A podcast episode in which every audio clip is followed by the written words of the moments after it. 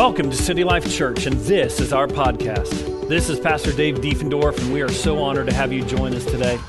Our passion is to help you discover who God is, grow in the likeness of Jesus, and lead well in this generation. I hope in this message, God will meet you where you're at and take you to the next level in your connection with Him and His kingdom. Enjoy the message. All right. All right. Morning. Morning.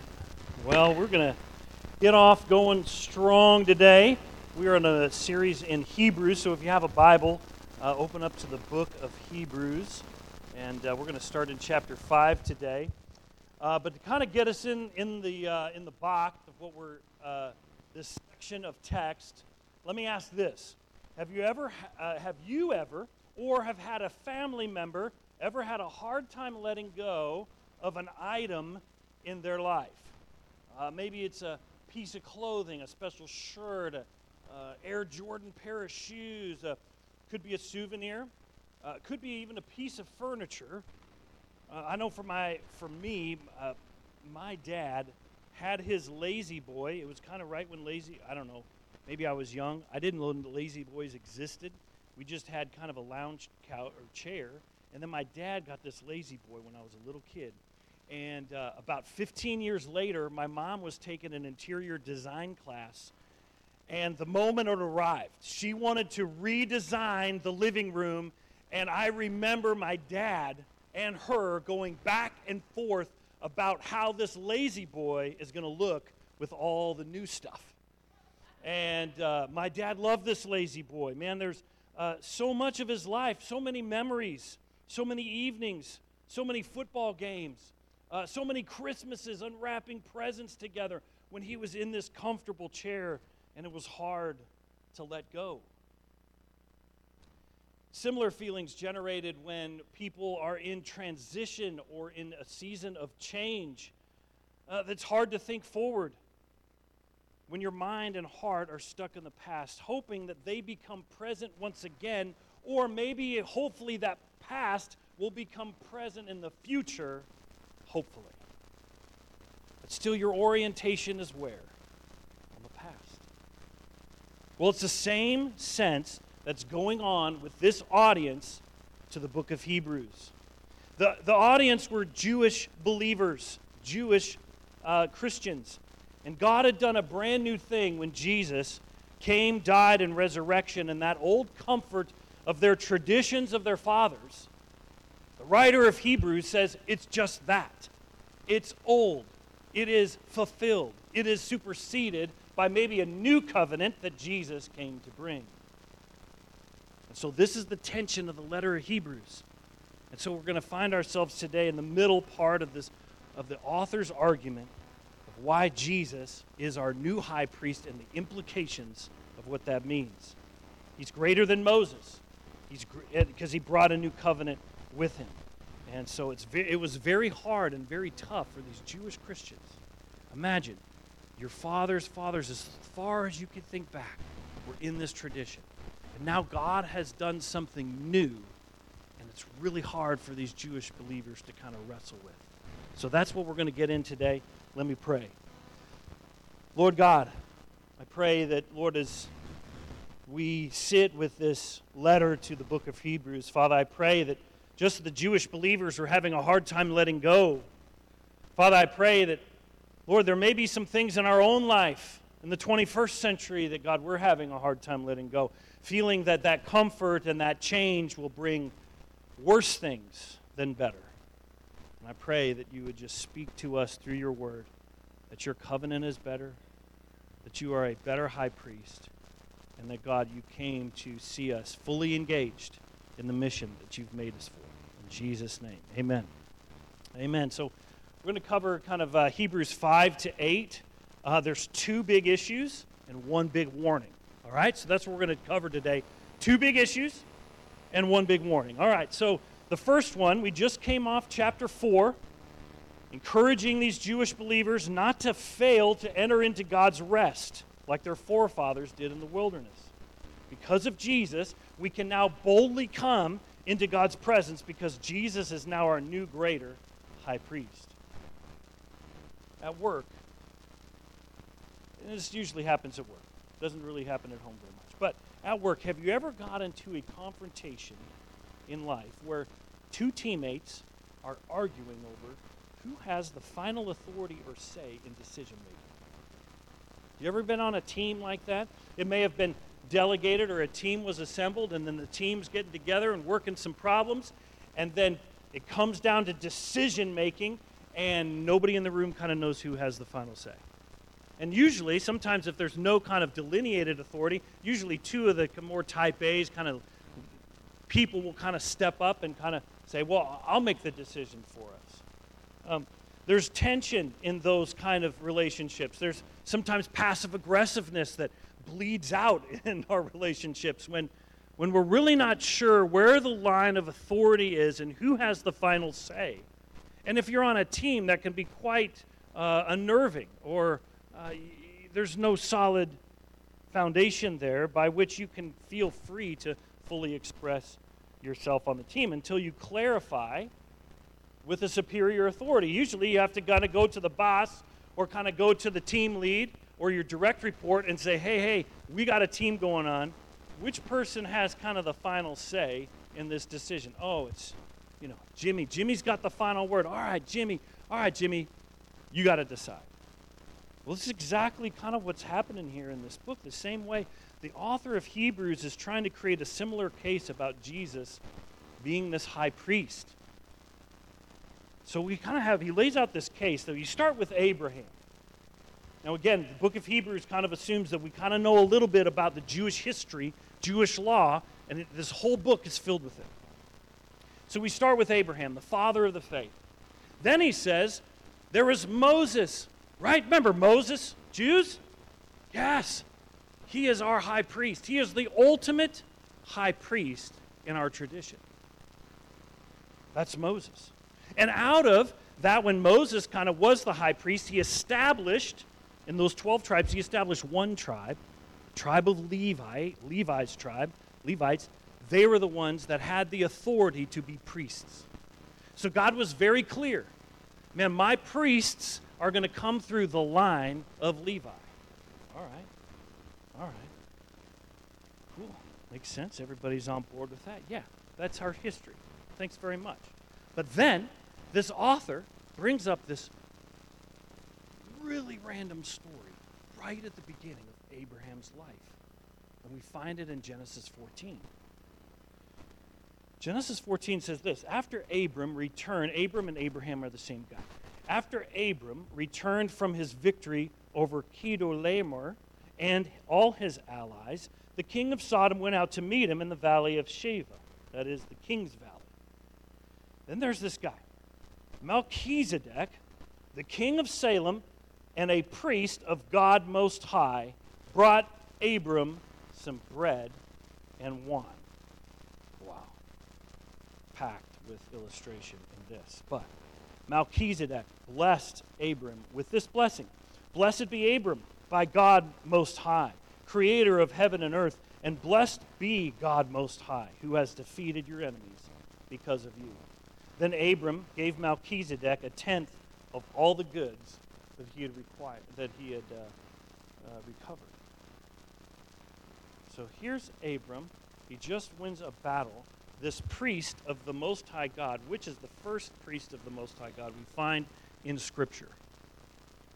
The author of Hebrews draws the Jewish audience back to this guy, Melchizedek. Do you remember Melchizedek? Oh man, that was a small little story made up of four verses. But if you were a Jew, you would know who Melchizedek was, and that Abram, the father of the faith, actually paid a tithe to this priest. And here's the author's argument the line of Melchizedek, Jesus doesn't come from the line of Levite, he comes from the line of Melchizedek. Boom. His priestly line goes back to the very first priest mentioned in Scripture, not even Moses can handle that. So he goes on.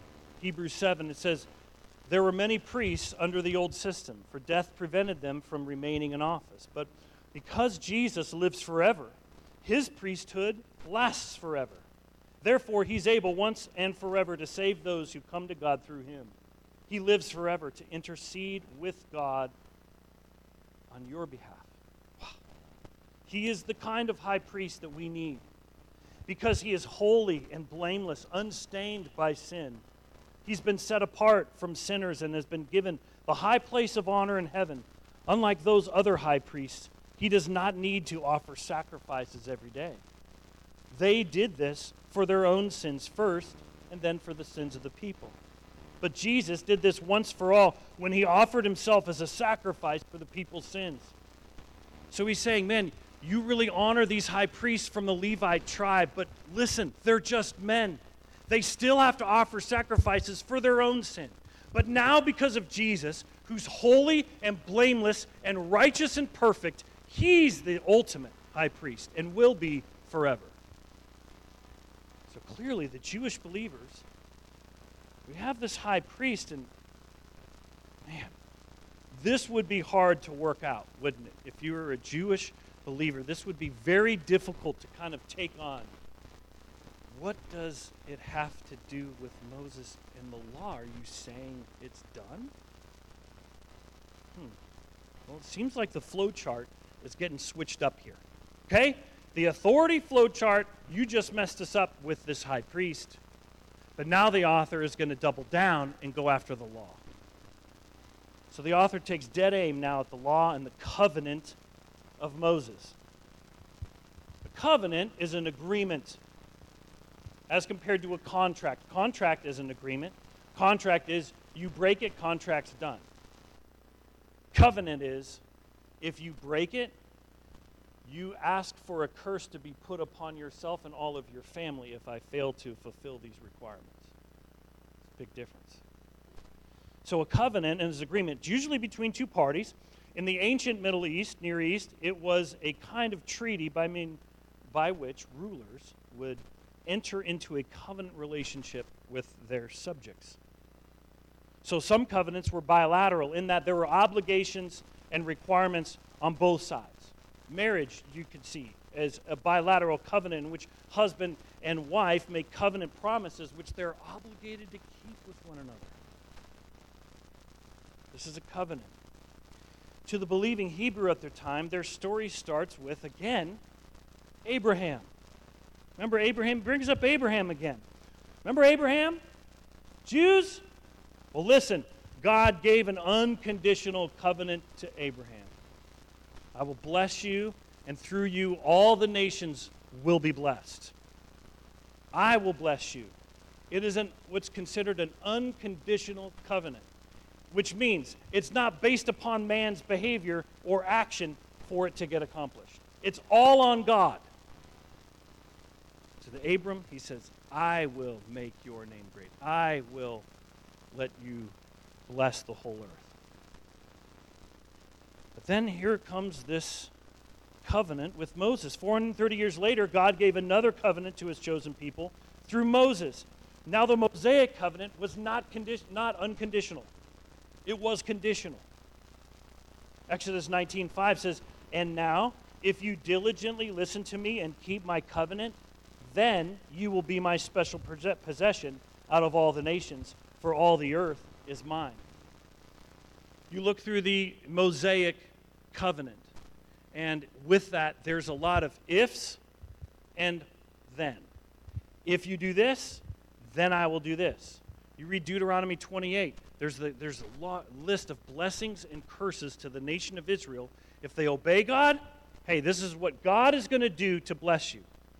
If you disobey God, this is what God's going to do to curse you. Whew, big shift there. It's like spades. You know, when you lose in spades, you don't just kind of like go minus, you go minus that. I don't know if you're Spades fans. Anyway, if you lose, you go way back. Anyway, God promised blessings to his people. And now, the life, death, and resurrection of Jesus declares that God found fault with his people and the first covenant. And so he brought a new covenant. The new covenant is unconditional, it's irrevocable. It is a covenant that stands forever, just like Abram's still stands. It's unconditional, it doesn't change. Yahweh gave us a snapshot of what he was planning on doing hundreds of years before Jesus came. In Ezekiel 36, he says, Then, this is God speaking, then I will sprinkle clean water on you, and you will be clean. Your filth will be washed away, and you will no longer worship idols. And I will give you a new heart, and I will put a new spirit in you.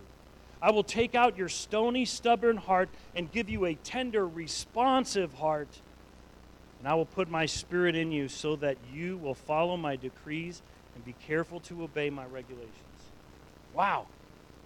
So that God took the initiative in announcing his intention to establish a new covenant indicates that he fully intended the first covenant to be provisional. The first covenant lacked the power to energize obedience in his people, as we've seen throughout history, because it was written on tablets of stone and not on the tablets of hearts and minds, like the new covenant. The covenant that Jesus established for all eternity like I said, is eternal. There's no ifs, there's no buts. It is, I will do this. Then you'll do this. It's a covenant form fitted for our brokenness, for who humanity really is. Because we are broken, we are unholy, we are sinful, we're, we're disintegrated. Jesus came to reverse that whole course of humanity's life.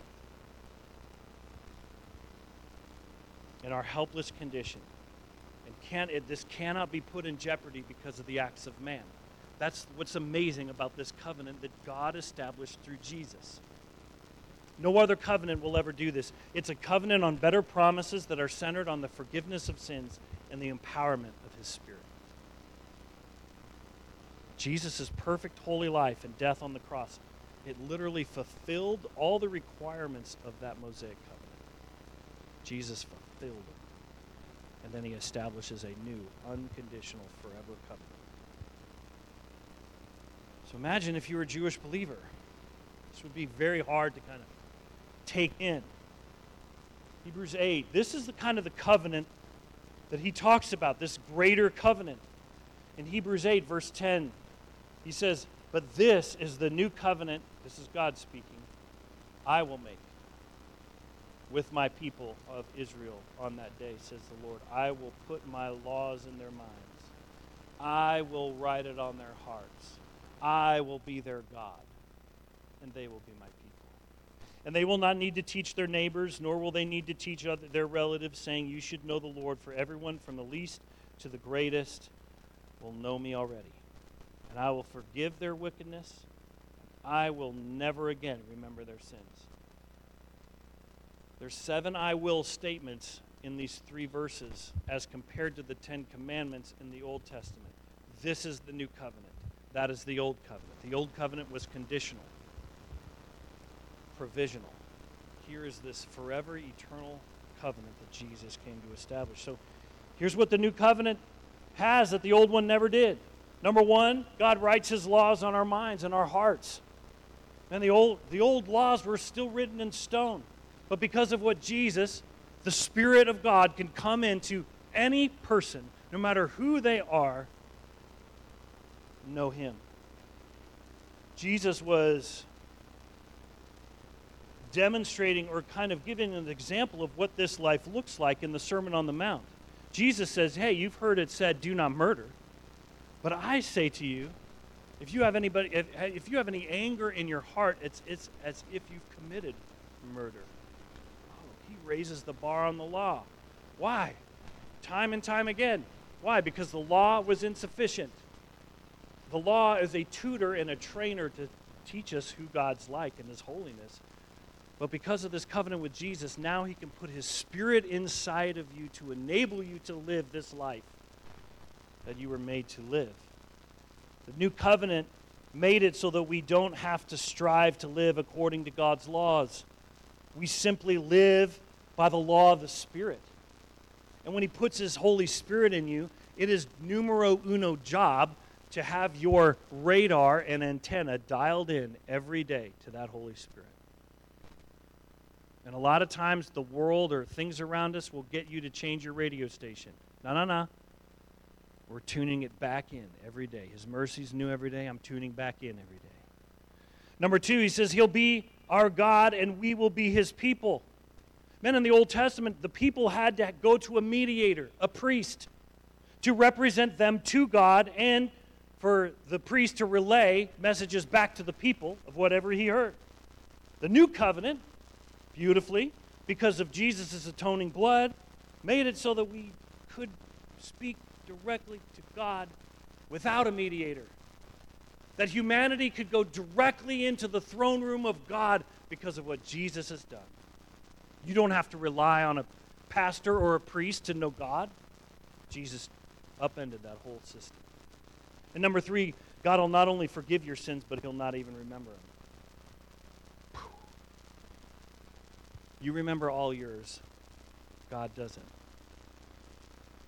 So, which life framework do you want to live under?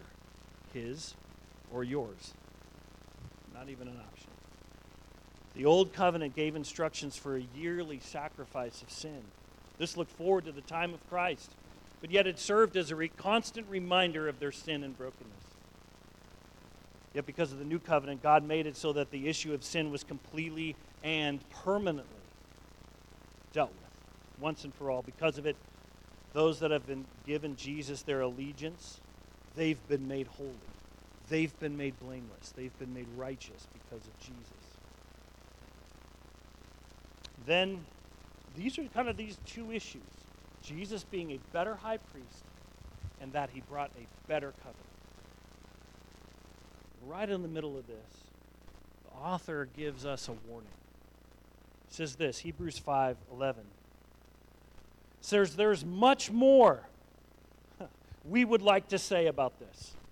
You're like, man, I'm just still trying to get a get a ticket of what you're you're pitching me here. I mean, it says there's much more we could say about this, but it's difficult to explain, especially since you are spiritually dull and don't seem to listen. Ooh, ooh, ooh. That's the two by four of God's word. Verse 12, you've been believers so long now that you ought to be teaching others instead. You need someone to teach you again the basic things about God's Word. You're like babies who need milk and cannot eat solid food. For someone who lives on milk is still an infant and doesn't know how to do what is right. Solid food is for those who are mature, who through training have the skill to recognize the difference between right and wrong. Ooh. These Jewish believers, they knew so much of God's word. Because the persecution was increasing right in around the middle of the 50s, this was uh, uh, written about later 50, like 58, 59 to 63. We kind of don't really know the exact date, but right around that time is when the persecution of not only Christians but also Jews increased. And there was there was huge debates. Do we stick with the tradition of our forefathers? or do we go with Jesus in this new covenant?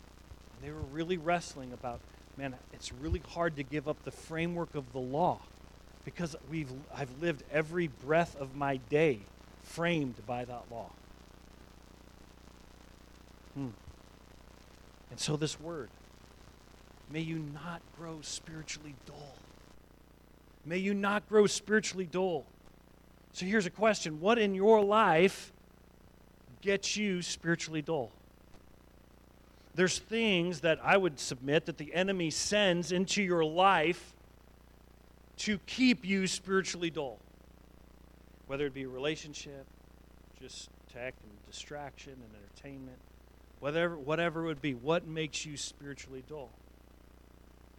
And here's the author's encouragement man, get past the basics in this abundant kingdom life that Jesus came not just so that you could go to heaven one day, but so that He can empower you with His Spirit to bring heaven on earth in the here and now, store up treasure, and then go be with Him. Jesus is our great high priest who gave us a greater covenant, a covenant of grace. So, like I said earlier, whether you're a Jew or a Gentile, man or woman, old, young, white, black, your ethnic heritage, background, mistakes, brokenness, sin, it doesn't matter. All can come.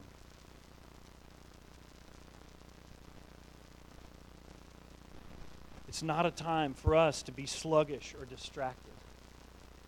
It's a time, it's not a time for us to get passive and comfortable. Much like these Jews wanted to do. We just want to get back to the comfort of the law. Moses, even though Jesus is now, hey, we'll worship him too. But we like the law. Growing into maturity as a son or daughter of God has been the kind of the charge call on every generation. Grow up into maturity. Don't forever be an infant. I've met 80 year old infants that have followed God for 60 years and are still just infant. God is ch- charging us to grow up in our faith, not just remain in infancy until He comes back or we go get to go, go meet Him. That's not the life that God has designed you to live. It's filled with the power of His Spirit. Did you know that the same Spirit that raised Jesus from the dead, if you're a follower of Him, lives in you? And almost like, man, the familiarity of that or the, or the just like, Lord, break off our spiritual dullness as to what is at play, as to what, it, what, what abilities God has given you and I to counter the forces of evil. And the great thing is, like I said, you and I, we're, we're authorized citizens of heaven. You're representative. You are a, empowered by His Spirit in this life. No matter what life may deal you and I, we have the same Spirit that raised Jesus from the dead. And people need this freedom. You and I need this freedom. You and I need this beautiful covenant.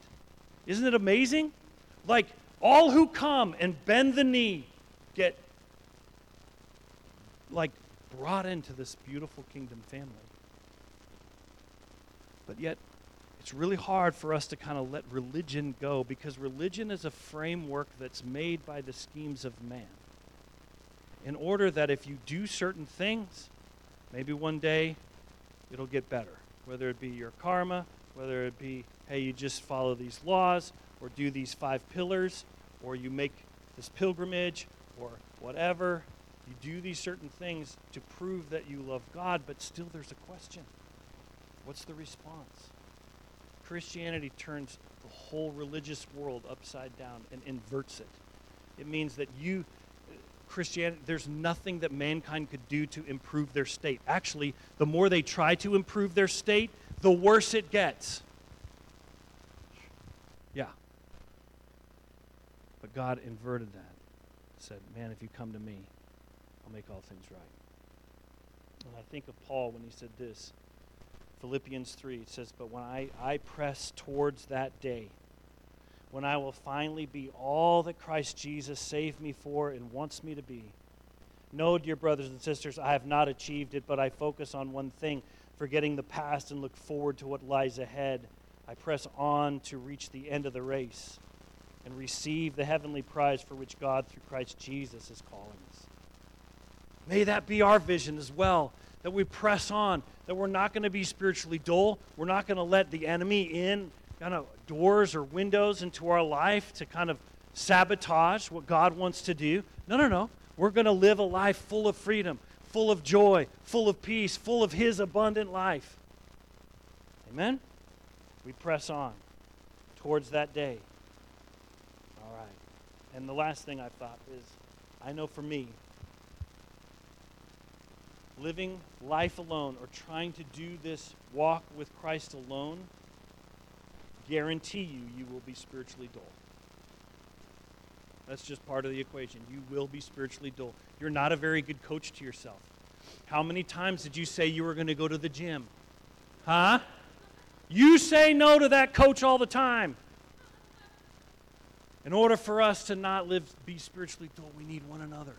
We need one another, encouraging each other. Hey, keep your faith frosty. Hey, man, you're too, you're too awesome to live that way. Hey, like this is the kind of encouragement that you and I need. And that's why God gives us to one another. That's why He says He puts the solitary in families. Psalm 68 6 says, Man, He puts the solitary, the people that are lonely, isolated, man, He sets them into a family so they can grow. So if you've maybe been a follower of Jesus, you're like, man, I still kind of feel like I'm on the infant kind of child. I guarantee you, how many people have you invited into your life and say, hey, let's do this kingdom life together? Probably not very many. I'll bet $100, not very many. Anyway, but we need one another, amen? This kind of better covenant under this better high priest. Amen. Let's pray. Lord God, thank you so much for your a better high priest than Moses ever was. Lord, you brought a better covenant than the covenant of Moses. God, this covenant is unconditional and lasts forever. And all who come are welcomed into your family. God, you did a permanent, you did permanent damage to sin, being able to be the one thing that keeps us from knowing you. God, you removed that obstacle by the cross of Christ. And that, Lord, it's our own stubbornness, our own pride, our own rebellion, our own love of the world or our own sin that keeps us from coming to know you. God, there's nothing in the way other than our own will. And Father, I pray that, Lord, if there's any of us here, Lord, we've been sensing, God, I've been spiritually dull. I feel like, man, there's a, dullness that maybe I didn't have before. And I may be re- awakening to the fact that, holy cow, I think I've been dull the whole time. So ask the Lord, God, what has made me dull? What comes into my life and steals that freshness, steals that seed to make me dull? What is it? Really ask the Holy Spirit right now, God, what is it? God, I pray that, Lord, we would see that thing for what it is. It's keeping us from experiencing all that God has us for all that God made us for. And Father, I pray that right now we could hand that to you to say, God, we give this to you, we hand it over. We no longer get to control this, but God, we're asking you to take control. Father, Lord, we give these things to you. God, may you uh, instill in us a heart that is hungry for meat and not just milk. Lord, let us be hungry for truth, hungry for you in this generation. May we stand strong, confidently in your covenant in this generation. That nothing can come against that eternal covenant that you established. And God, I pray that if there's anyone here that God may have been just kind of on the outside, always kind of observing from the outside, just just I'll just kind of I'll just kind of make a big commitment when I kind of get all my questions answered if that's you, there's, there's, that's the enemy's scheme. I would gently submit that that's the enemy's scheme to just keep you stagnant. That even if you've got all your questions answered, it still would come down to a heart that makes a choice to say, God, I give you my life. So, God, I pray that, Lord, if there's any of us here that have yet to kind of just make that all in commitment, that I just pray for them right now. Father, Lord, I just pray for these hearts that God, even now, that they would just relinquish and release their heart to you. Relinquish and release their past, their present and future, all their mistakes, all their brokenness, all the things that even still need to be cleaned up. God, we just hand that over to you right now. God, you are our God, and we are your people. And we thank you that you will give us a new heart. That, God, that you will give us a new mind. Father, I pray that you do that right now. In Jesus' name. God, we just thank you, God, for the cross of Christ, that anyone can come and be found and be made home in you. And I pray that we could be at home with you in our lives, at work, at home. Lord, that we would walk with the confidence that we are your sons and your daughters here. In Jesus' name, amen. Amen. Well, we hope this message has inspired you and challenged you to be the man or woman He's called you to be now and to see His kingdom grow in every area and arena of life. God is with you more than you know. For more information about our community here in Kansas City, please visit us online at citylifekc.org, and we'll see you next time on the City Life Podcast.